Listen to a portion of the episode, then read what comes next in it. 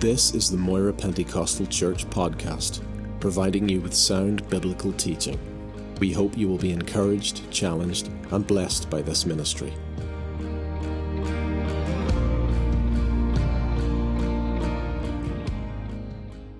We're going to be looking at a few verses in Romans chapter 4 at time, so if you'd like to uh, prepare that in your Bibles, Romans chapter 4. Uh, I don't know if how many in the past would have known a wee song called Be Bold, Be Strong. Do you know that one? Yeah? That's good. There's a good sprinkling. The words of it go something along this Be bold, be strong, for the Lord your God is with you. It repeats that, and then it says, I am not afraid.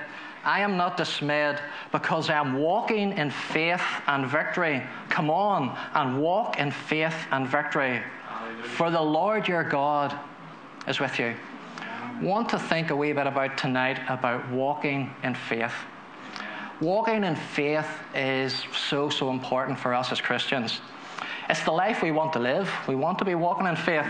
Indeed, part of the Christian life is so much walking in faith. Uh, why is it important? Well, we know Hebrews 11, verse 6 says, Without faith, it is impossible to please God. So, right there is a clear statement faith is important. Uh, we're also told in 2 Corinthians 5, verse 7, for we walk by faith and not by sight. So, the idea of walking in faith is central. We have a challenge, each one of us, to be walking in faith. And we want to encourage each one of us to be walking in faith. Where we are in that walk, of course, is an individual thing and we want to have a, a think about where we are and where maybe we can be. Um, hopefully we can be like the disciples when they came in Luke 17 verse 5 and says, Lord, increase our faith. Anybody in that camp? Yeah? Lord, increase our faith. And certainly, as Pentecostals, um, we believe God can still do signs and wonders. We do believe God's the God that heals. We do believe that God's can meet any need. And indeed, that promise that we have from John 14 Most assuredly, I say to you, he who believes in me, the works that I do, he will do also. And greater works than these he will do, because I go to my Father. And whatever you ask in my name, that will I do, that your Father may be glorified in the Son. So, faith is, is going to be part of that. We're never going to see the works we're never going to see the fulfillment of that unless it works by faith. Of course, there's a, an instruction to our leaders and our elders. You know, is anyone among you sick? Let him call for the elders of the church and let them pray over him, anointing him with oil in the name of the Lord. And the prayer of faith will save the sick, and if the Lord will raise him up, and if he has committed any sins, he will be forgiven. So there's a real call for faith among leadership. But it's not just for leadership. As we said in the first verse from John, from John it's anyone who believes. And indeed, we're told, Jesus says, so the Lord said, If you have faith as a mustard seed, you can say to this mulberry tree, Be pulled up from the roots, and it will be planted in the sea, and he would obey you. So faith is for all we believe what it says in Mark 16 um, at the very end of it. And these signs will follow those who believe. In my name they will cast out demons. They will speak with new tongues. They will take up serpents. And if they drink anything deadly, it will by no means hurt them. They will lay on the hands on the sick and they will recover. It happens through faith. So that's the challenge. When we consider our journey of faith, where are we on it? Uh, Jesus had this very question when he said in Luke 8, and they came to him and woke him, saying, Master, Master, we are perishing. Then he arose and rebuked the wind and the raging on the wall of the water, and they ceased, and there was a calm. But he said to them, Where is your faith? And they were afraid and marveled and said one to another, Who can this be? For he commands even the winds and the water, and they obey him. Where is your faith? If there was a faithometer, you know, where would it be in terms of where each one of us is? Is our faith here? Maybe we have great faith, like uh, Jesus said of the centurion. Um, The centurion came, as we know, we uh, had a sick child. As he says, For I am a man under authority, having soldiers under me. And I said to this one, Go, and he goes, and to another, Come, and he comes, and to my servant, Do this, and he does. When Jesus heard it, he marveled and said to those who followed, Assuredly I say to you, I have not, not found such great faith, not even in Israel. So there's great faith.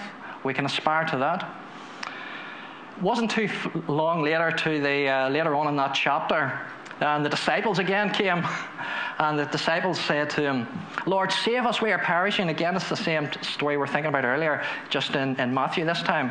Why are you for, so faithful? Jesus said, "Oh, you have little faith." So we see a centurion coming with great faith. We see the disciples. What they say? Oh, little faith. So there's a, there's a scope for our faith to be, and where are we in that faith? What we do know, things change according to our faith. Our faith makes a difference. We see this in Matthew 9. And when he had come into the house, the blind men came to him, and Jesus said to them, Do you believe that I'm able to do this? They said, Yes, Lord. Then he touched their eyes, saying, According to your faith, let it be to you. And their eyes were opened and Jesus turned them warningly, saying, See that no one knows it. So, according to their faith, their faith made the difference. And it's the same for us. Our faith in any circumstance will make a difference. So, we're talking about walking in a faith. Of course, if we're walking somewhere, we're heading somewhere. And where we want to think is we're heading into a greater faith. Um, if some people ask me, you know, what's Ruth going to do? uh, when she finishes university and what's she going to do? And I would say, well, she's following in her mother's footsteps. She's going into teaching. So there's, in some ways, what I was saying there is that she's following somebody, just following in her mother's footsteps. When we think of faith, is there any footsteps we can follow? And that's where we want to, uh, to think about some things in the Bible where lay it down, some steps that we can follow. Um, in the Old Testament, uh, we see many uh, clips of this where uh, people were related or they were summoned by what they want, who they followed. An example of this would be in 1 Kings 15, and I'll just read a couple of verses from it. It says, In the 18th year of King Jeroboam, the son of Nebat, Abijam became king over Judah and he walked in all the sins of his father, which he had done before him. His heart was not loyal to the Lord his God, as was the heart of his father David. So here they were saying he followed in his father, he didn't follow in the way David was in the sins. So people can follow sinful people. And then we see about King um, Asa in the 20th year of Jehoram, king of Israel, Asa became king over Judah. Asa did what was right in the eyes of his Lord. He followed after his father David. So David was held up as somebody in the Old Testament that did you follow David in his good ways? Did you follow the evilness that other kings did? So it was a real marker about who they were following. When we come to the New Testament, and this is where we come to our text in Romans chapter 4. We're given a clear way to follow in faith, and it's through the life of Abraham. I'm going to read some verses uh, from Romans chapter 4, uh, taken up in verse 9. Does this blessedness then come upon the circumcised only, or upon the uncircumcised also? For we say that faith was accounted to Abraham for righteousness. How then was it accounted? While he was circumcised or uncircumcised? Not while circumcised, but uncircumcised. And he received the sign of circumcision, a seal of the righteousness of the faith which he had while still uncircumcised, that he might be the father of all those who believe, though they are uncircumcised, that the righteousness might be imputed to them also and the father of circumcision to those who are not only of the circumcision, but also who walk in the steps of the faith which our father Abraham had while still uncircumcised. And this is really what, if uh, we want to take as our text tonight, who also walk in the steps of the faith of Abraham. There are some steps we can take as we walk in faith, and Abraham is a great example of this in this, the context of what um, Paul was saying here was that the Jews, they were great believers in Abraham. And what he was making really clear to them, even before the sign that they all held on to of circumcision, saying, Well, we're circumcised, we're obviously children of Abraham. It wasn't, that wasn't the important thing. Abraham was justified, Abraham was accepted because he believed God. And this is the key thing. The steps that Abraham took in his life are what justified, made it righteous. He was accepted to God because of his faith. Now, the, thing that I want to think about is the steps that happened along the way. And it says in Abraham, and, and a good place to look about where we can think about Abraham is when we see how his name comes up again in the great chapter of faith in, in um, John or in um, Hebrews 11. But even before we get to that, Jesus made it clear in John 8 when the Jews um, came to Jesus and said, Abraham is our father, Jesus said to them, If you were Abraham's children, you would do the works of Abraham.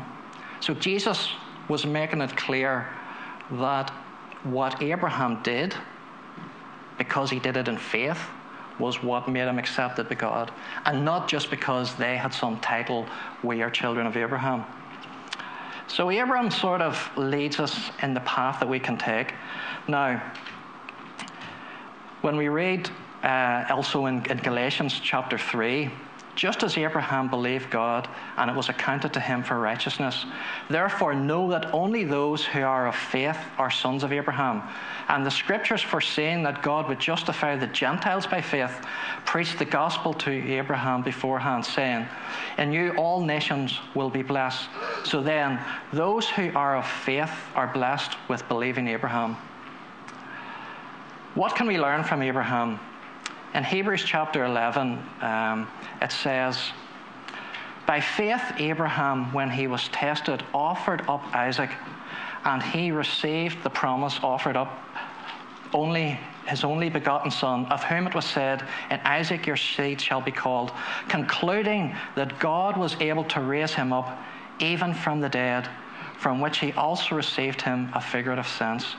Now, the actual incident that happened there when Abraham uh, and Isaac had this uh, visit in which um, son was going to be offered up when Isaac was going to be the sacrifice. We read that in Genesis 22, and it's worth just say, reading a few verses of it. Um, now it came to pass that after these things that God tested Abraham and said to Abraham, here I am. And then he said to him, Take now your son, your only son Isaac, whom you love, and go to the land of Moriah, and offer him there as a burnt offering on one of the mountains which I shall tell you. And Abraham said, My son, God will provide for himself the lamb for a burnt offering. So the two of them went together.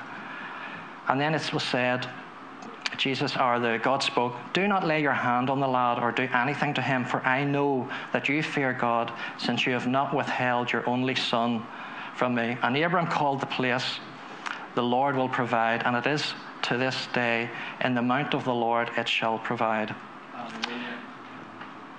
Indeed, all the nations of the earth shall be blessed because you have obeyed my voice. So Abram returned to his young men, and they rose. Now, who has got that faith? Anybody hear that call coming to them? Sacrifice your only son? It's a big call. What is worth knowing, and when we think about when Paul was talking about uh, in Romans 4, he said the steps of the faith of Abraham. So that wasn't the first time that God had intervened in Abraham's life. And in some ways, it was the culmination, it was the pinnacle of his faith. That's where he got to, but it didn't start there. And this is good for us in that there are steps that there may well be a massive mountain in front of us, right? but God has taken us on a journey of faith. That hopefully, as we grow in faith, that the mountain, or in this case, the sacrifice of the Son, it'll be like second nature to us, you know. So it's a challenge. Um, again, uh, if we read Hebrews 11, uh, it says, By faith Abram obeyed when he was called to go out into the place by which he would receive an inheritance, and he went out, not knowing where he was going. So in Hebrews 11, this is the first mention of Abraham. Uh, it's the first it's shown by faith. He got up and moved. This is taken from Genesis chapter 12. And again, I'm just going to read a few verses. Now, the Lord said to Abraham, Get out of your country, from your family, and from your father's house, to a land that I will show you, and I will make you a great nation. I will bless you and make your name great, and you will be a blessing. And I will bless those who bless you, and curse him who curses you. And in you all the families of the earth will be blessed. So Abraham departed as the Lord had spoken to him, and Lot went with him. And Abram was 75 years old when he departed from Haran. Then Abram took Sarah his wife, and Lot his brother's son, and all their possessions that they had gathered, and the people whom they had acquired in Haran, and they departed to go to the land of Canaan. So they came to the land of Canaan. So, first time we hear of Abraham is when um, he, was, he got a word from God get up, move, take everything with you, start afresh. And that would have been a big change for him. But it was the first step along the way. He heard God's voice and thankfully, he didn't quibble about it. He just said, right, if that's what it is, he went and did it. And so much of our walk of faith is actually hearing God's voice about what to do and when to go. There's a moving, there's a thing to go, move from this place to that place. Um, we have to develop a life and a hearing that knows when to follow when God tells us to move or to do or to say. So it wasn't anything miraculous in terms of, you know, raising the dead or what he was then called to, but it was developing that relationship, him hearing from God, him doing what God wanted. And that's the essence of the faith life, where we hear from God, we take it on board, we do it. Faith is an action word, you know. Uh, things follow when, when faith is enacted. So he got up and he went. Um, in each of our lives, we, we will get opportunities to, to listen to God, to do things. As a church, we have to act in faith. We sometimes we have to take new directions. Sometimes uh, we have to follow the vision.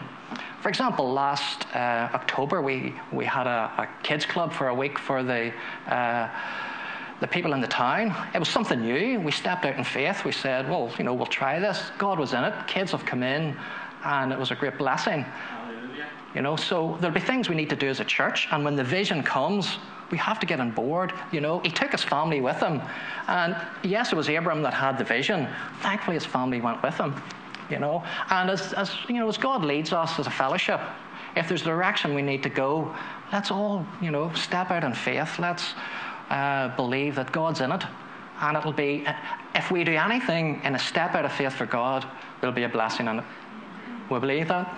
Yeah? So, no matter whether it seems big or small, if we do it as God's guidance, then there'll certainly be a blessing. And so, Abram was starting to learn um, that there is this integration in life.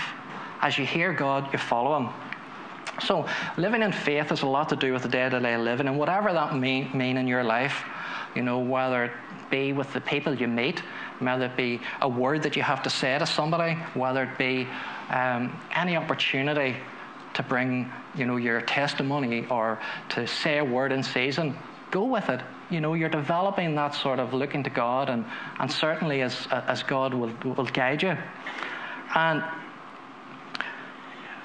the Lord again appeared to Abraham and said, To your descendants I will give this land and there he built an altar to the Lord who had appeared to him. And he moved from there to the mountain east of Bethel, and he pitched his tent with Bethel on the west side of Ai and on the east. And there he built an altar to the Lord, and he called on the name of the Lord. So everywhere he went, he went a wee bit, then God showed him another bit. He built an altar, he gave thanks. He said, God, it's amazing you've brought me this far. I'm going to give thanks. So he was building up, he was walking in the steps of faith, he was seeing how God was using him.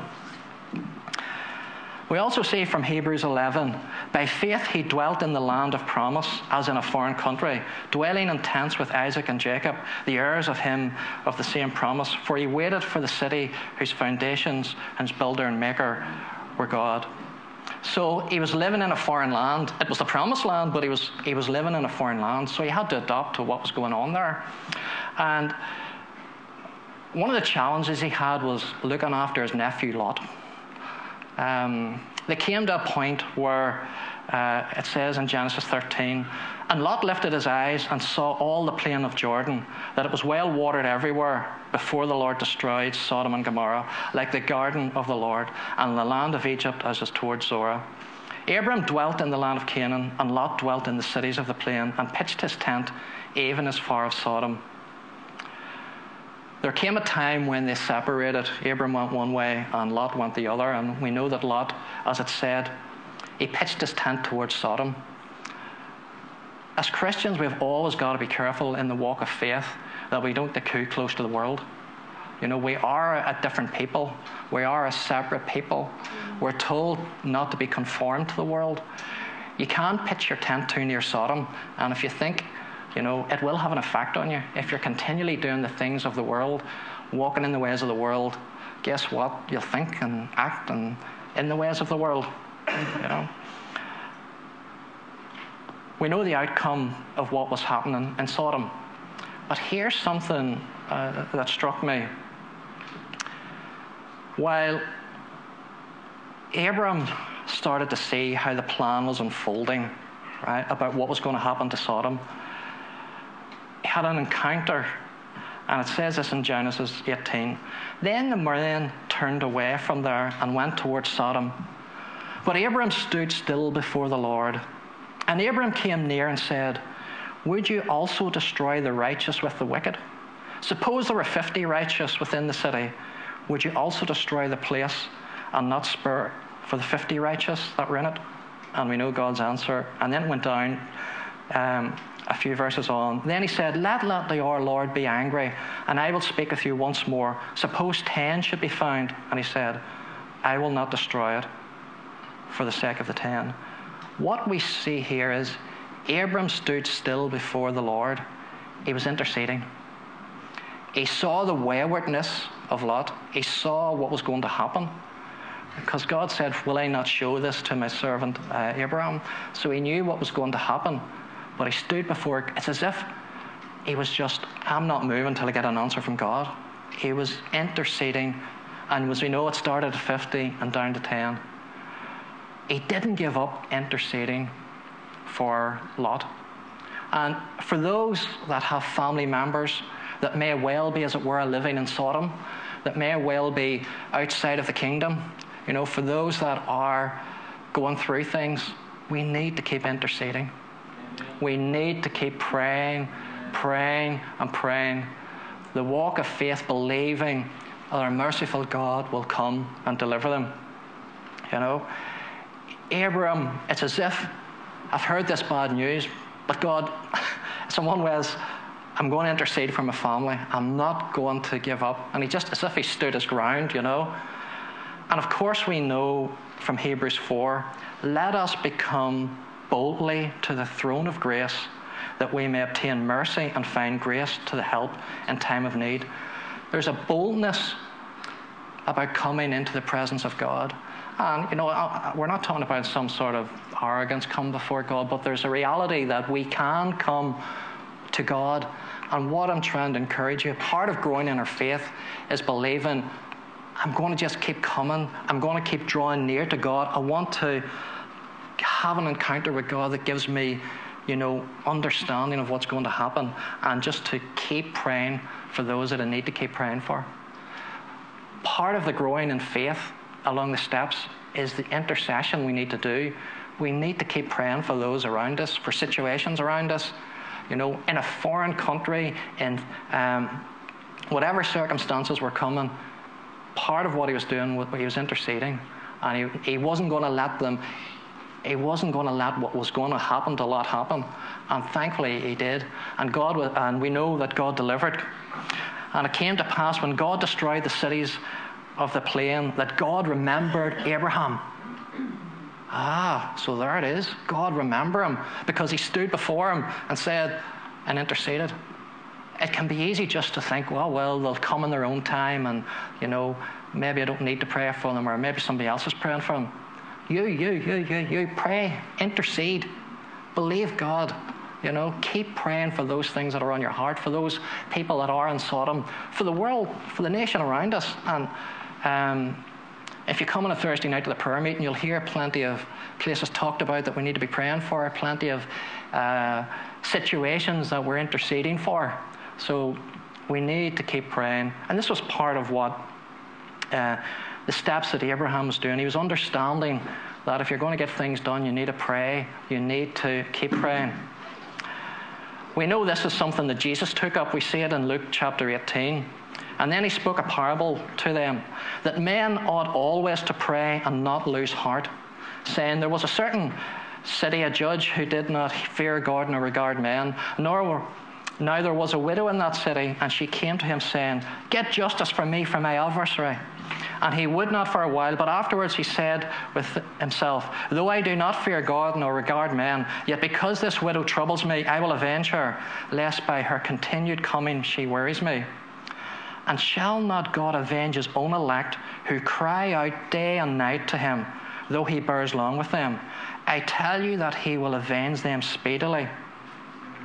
So here's a clear call to us that we crying out day and night yeah, now there's a challenge. Crying out day and night before God for situations. Perhaps we maybe have experienced it. Maybe there's a particular battle and we get on our knees for five minutes, 10 minutes, 20 minutes, an hour, crying out day and night. You know? Intercession, it takes time, it takes uh, a belief that God will do it. But, you know, it's, it's not, a, it's not a, a glib thing, it's serious business with God. Steps of faith. If you want your faith to grow, there's going to be times you're going to have to stay on your knees. You know, cry out day and night. And a really, really end to that section, it says, Nevertheless, when the Son of Man comes, will he really find faith on the earth? We talk many times here about the return of Jesus as imminent. We know he's coming back. Will he find faith on the earth? He's looking to his people. We have to be a people of faith, a people that are believing our God, a people that have taken on the promises, a people that are walking in faith and in victory, you know. And we know when the judgment seats are opened, when, we, when it comes to each, each one of us. I'm not responsible for Clifford's faith, he's not responsible for mine, where everyone is before God. Will he find faith? And it goes back to the first question where is your faith? We know that Abraham had a good challenge when it came to the promise, and uh, he knew the promise was there. Um, and after these things, it says, The word of the Lord came to Abraham in a vision, saying, Do not be afraid, Abraham. I am your shield, your exceedingly great reward. But Abraham said, Lord God, what will you give me, saying, I go childless, and the heir of my house? We know that Abraham had the promise, but he did at one stage to try to make, work it out himself. We know the story of, you know, Ishmael came about uh, because he wasn't waiting on the timing. There is a challenge there that, you know, if we do have the word of the Lord, if we do have a direction God wants us, wait, know the timing of God, don't try and force it. In God's plan, it will all come together. Um, and behold, the word of the Lord came again to him, saying, This one shall not be your heir, but the one who will come from your own body shall be your heir. And then he brought outside and said, Look now towards heaven and count the stars if you're able to number them. And he said to them, So shall your descendants be. And he believed in the Lord, and it accounted to him for righteousness. Then he said, I am the Lord who brought you out of Ur of the Chaldeans to give you this land to inherit. And then it says, Genesis 18 14, Is there anything too hard for the Lord? At the appointed time I will return to you, according to the time of life, and Sarah shall have a son. So already um, Abraham was starting to put, Yes, we've had Ishmael, but I know what's going to happen. Is there anything too hard for the Lord? It didn't look like it was ever going to happen. We know of their age was well on, but the promise is there. Is there anything too hard for the Lord? And that's the basis of what faith is about. You know, faith isn't just hoping in you know, the stars being aligned or, you know, the weather being a particular way or some other. It's because nothing is too difficult for our God. Absolutely nothing is anything too hard for God. Absolutely not. So it's when we align ourselves with that, that when that realization comes, um, it should really rest home with us. Now, uh, Jason was talking about King David today, and uh, we know King David's probably famous victory um, is the whole thing, you know, when he has the battle with uh, Goliath. And a few verses from, from 1 Samuel 17. Then David said to Saul, Let no man's heart fail because of him. Your servant will go and fight with this Philistine. So, in some ways, it's, it's, it's the big battle. You know, this is the big one. But was that the first time David had relied on God? But David said to Saul, Your servant used to keep his father's sheep.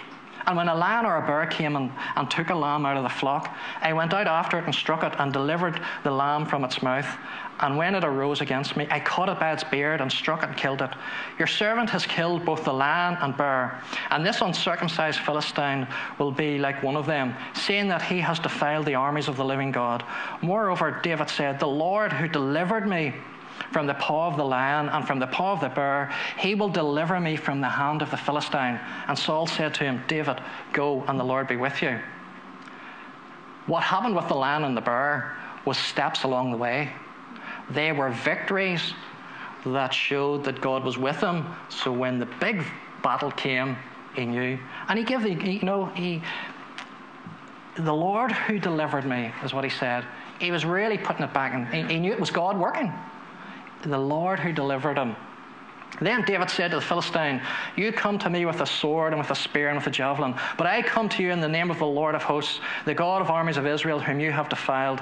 This day the Lord will deliver you into my hand, and I will strike you and take your head from you. And this day I will give your carcasses of the the camp of the Philistines to the birds of the air and the wild beasts of the earth, and all the earth may know that there is a God in Israel. That's a declaration before you go to war, isn't it? We know the whole nation was weak at the knees. We know he was shouting for somebody to come. But he spoke it out. I'm going to do this to you. Why? Because God had been with him. He had taken the steps of faith. His faith had grown because he had proved God. I'm not going to say the simpler things, but you know what I'm saying? In the things which maybe weren't as, as, as dramatic, but day by day, it proved that God had dealt with it. So it was when the Philistine arose and came and drew near to meet David that David hurried and ran towards the army to meet the Philistine. Who runs towards their problems? Who, when they see a problem like that, says, All right, I'm going?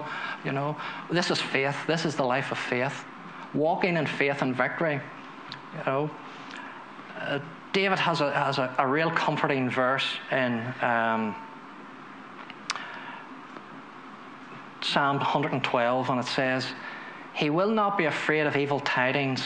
His heart is steadfast, trusting in the Lord. His heart is established. He will not be afraid until he sees his desire upon his enemies.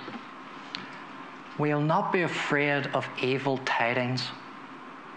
His heart is steadfast, trusting in the Lord. This is somebody that knows a wee bit about faith. Yeah. Because he had seen God in action, he had proved God he had followed God. He had seen the giants tremble, uh, tumble over. Another guy we want to think about just for a, a moment or two um, Gideon. Gideon was one of the judges. And Gideon was probably a reluctant, you know. He, um, he wasn't foremost in the, the nation. But it says here, um, and the angel of the Lord appeared to him and said to him, The Lord is with you, you mighty man of valor. Gideon, Gideon said to him, Oh my Lord, if the Lord is with us, why then has all this happened to us? This is about the Midianites. And why are all his miracles which your fathers told us, or to say, and where are all his miracles which our fathers told us about, saying, Did not the Lord bring us up from Egypt? But now the Lord has forsaken and delivered us into the hands of the Midianites. Then the Lord turned to him and said, Go in this might of yours, and you shall save Israel from the hand of the Midianites. Have I not sent you? So he said to him, O my Lord, how can I save Israel? Indeed, my clan is the weakest in Manasseh, and I am the least in my father's house.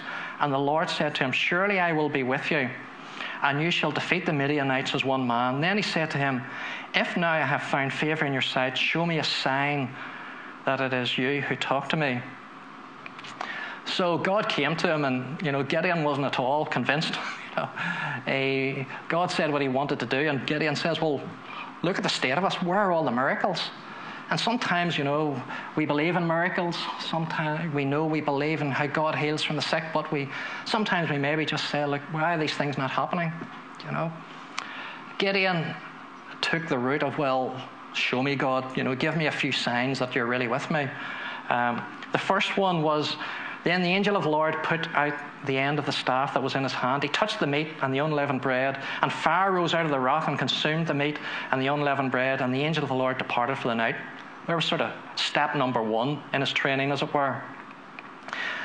Um, and then it came to pass the same night that the Lord said to him, Take your father's young bull the second bull of seven years old, and tear down the altar of Baal that your father has, and cut down the wooden image that was beside it. So Gideon took ten men from among his servants and did as the Lord had said to him. But because he feared his father's household, the men of the city too much, he did it by night. He, too much by day, so he did it by night. So God gave him a challenge, which he did. He did it at night because he just wasn't completely sure. But he was starting to develop a step of faith. Well, if God tells me to do it, you know, let's get it done and it done. And of course, he keeps going, you know. Um, he has this wee discussion with God. Shall I put a fleece of wool on the threshing floor? If there is dew on the fleece only, and it is dry on the ground, then I shall know that you will save Israel by my hand, as you have said. And it was so when he arose early the next morning and squeezed the fleece together, he wrung out the dew of the fleece, a bowl full of water. Then Gideon said to God, Do not be angry with me, but let me speak just one more. Let me test, I pray, just once more with the fleece. Let it now be dry on the fleece, but the ground let there be dew. And God did. So that night it was dry on the fleece, but there was dew on the ground. So he was testing God. But God was bearing with him, you know. And that's the thing. We may have, well, I'm not sure, but if we're committed to growing faith, God will see us through it. And there was another thing. He still wasn't completely convinced well, he was starting to get the battle plan now, what God wanted him to do. Um, he needed to whip, whittle down his army. You know, he had um, 32,000, you know, people, and thought, right, well, can we do it with this? But God came to him and said, Now therefore proclaim in the hearing of the people, saying, Whoever is fearful and afraid, let him turn and depart at once from Mount Gilead. And 22,000 of the people returned and 10,000 remained. That would fill you with confidence, wouldn't it? So we're going to do this, you know. We think, well, let's bring the numbers in. But this is the kingdom of God is different. You know, the work of faith is different. It doesn't rely because it's not us doing it. This is the thing about our faith. It's not us that's doing it. As we take the mustard seed of faith, God's able to do the big thing. So 10,000, well, maybe we can do it with that. Uh, then eventually it got down. The Lord said to Gideon, By 300 men who lapped, I will save you, and deliver the Midianites into your hand, that all the people go, every man to his place. So Gideon was hearing from God. He sort of had a battle plan, but there was still one other test, as it were. God came to him and said, But if you're afraid, so even though he had seen, and God had showed him these other signs, and the fleece was dry, and then it was wet, and uh, it got the army down to 300. If you're still afraid, and sometimes in the battle we can still be afraid, but God is merciful. God wants us to. It's He's the ultimate teacher in that if we're learning, He's encouraging us so that we can go to the next step. And this step of faith was so important. God wanted to make sure He really had it. But if you go down to the camp with your servant and you shall hear what they say, and afterwards your hand will be strengthened to go down against the camp. Then he went down with a servant to the outpost of the armed men where the camp. And Gideon had come, there was a man telling a dream to his companion. He said, I have had a dream. To my surprise, a loaf of barley bread tumbled into the camp of the Midian. It came to the tent and struck it, and it fell and overturned, and the tent collapsed.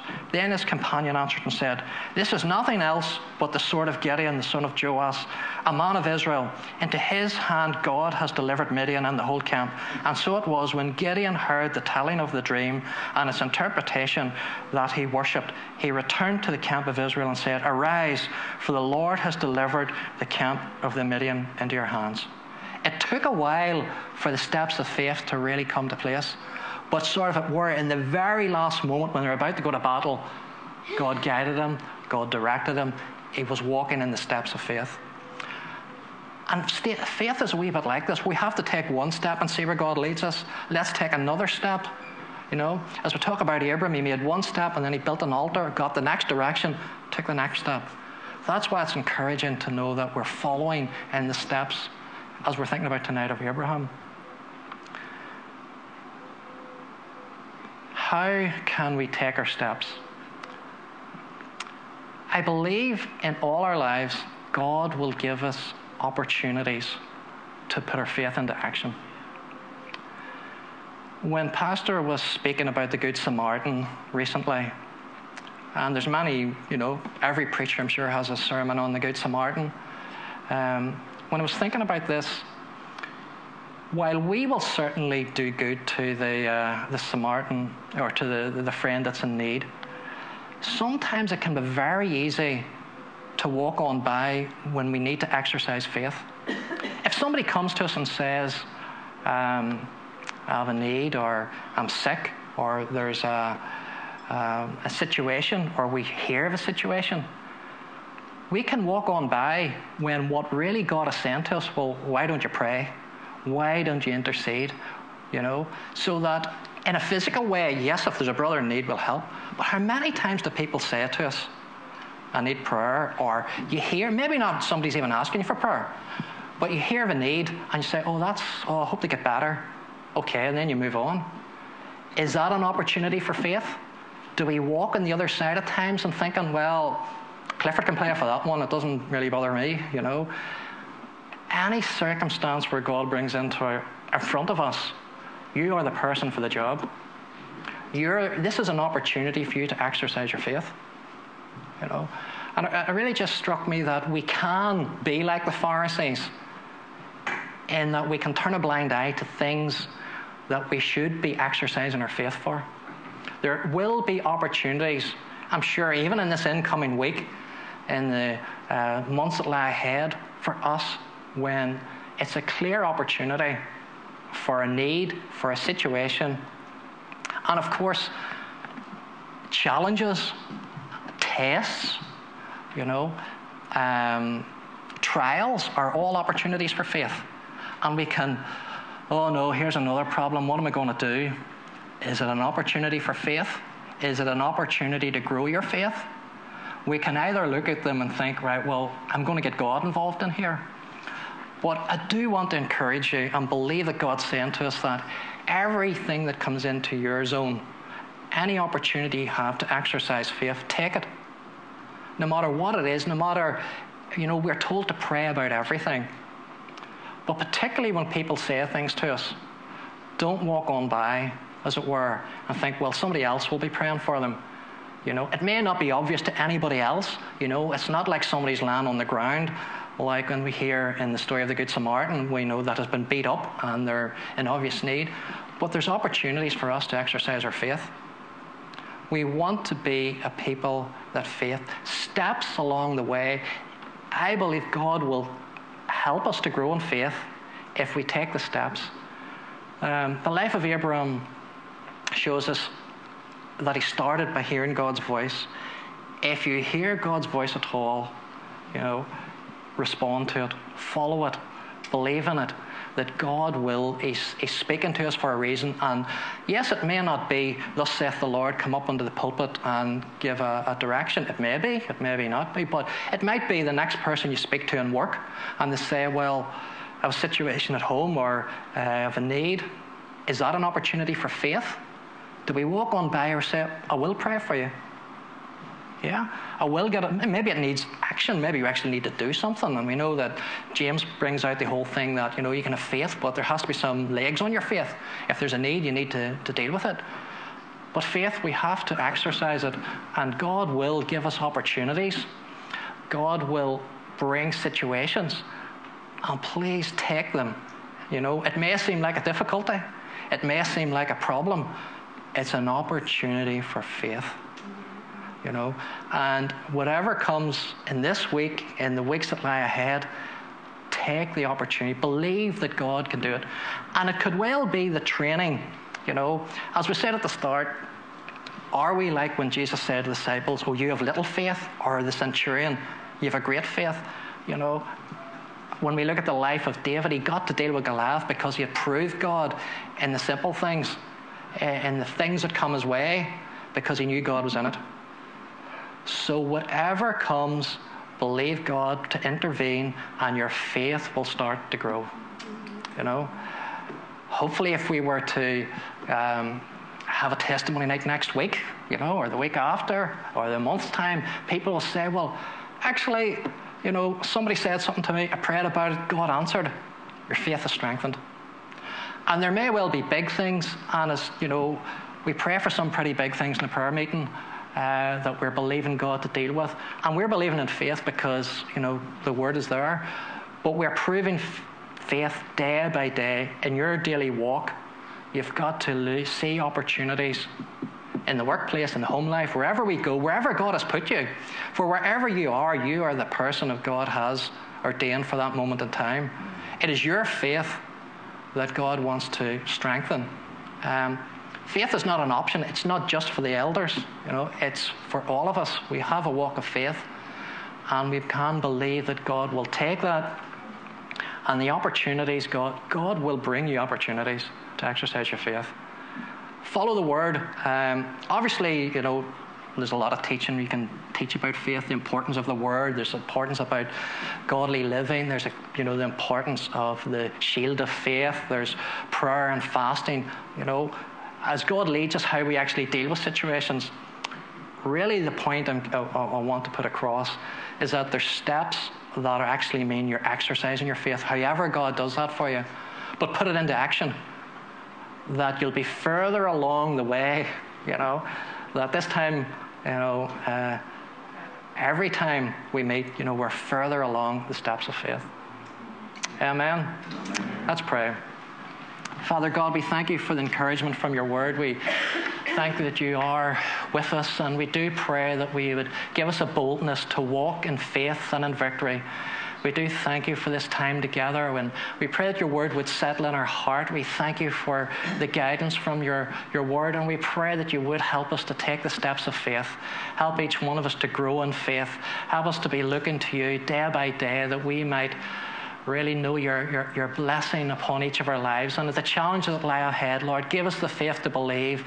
Increase our faith, Lord, that we would be strengthened and Lord, as we come together, may you do great and mighty things, Lord, as we work together and, and as we follow your vision, that you would do a mighty work in, in our, each of our lives, Lord. We pray that you continue to bring healing to the sick amongst us. We pray that you'd come with household salvation. We, we pray in every situation that you would be lifted up, Lord Jesus, and indeed our faith would grow and, and we would see your hand at work as we believe and, and when we follow you do thank you for this time, Lord. Lead us out this week with your, your blessing, your anointing, and indeed that we would follow you in all things, that we would take your word day by day and follow it. We do thank you for this day. We thank you for the richness of your word. We pray a blessing upon your people this day, throughout this week, and that you would be lifted up in each of our lives. We do give you praise and honor for this day, and we give you thanks. And all at MPC said, Amen. Amen.